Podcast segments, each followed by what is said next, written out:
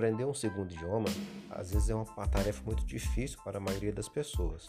Mas se você aprende umas 10 palavrinhas por dia, aprende uma regrinha ou outra em inglês ou no idioma que você quiser aprender, com certeza com pouquinho tempo você vai conseguir falar bem esse segundo idioma e vai aumentar a sua probabilidade de arrumar um estágio, um emprego ou uma atividade melhor na, na sua carreira.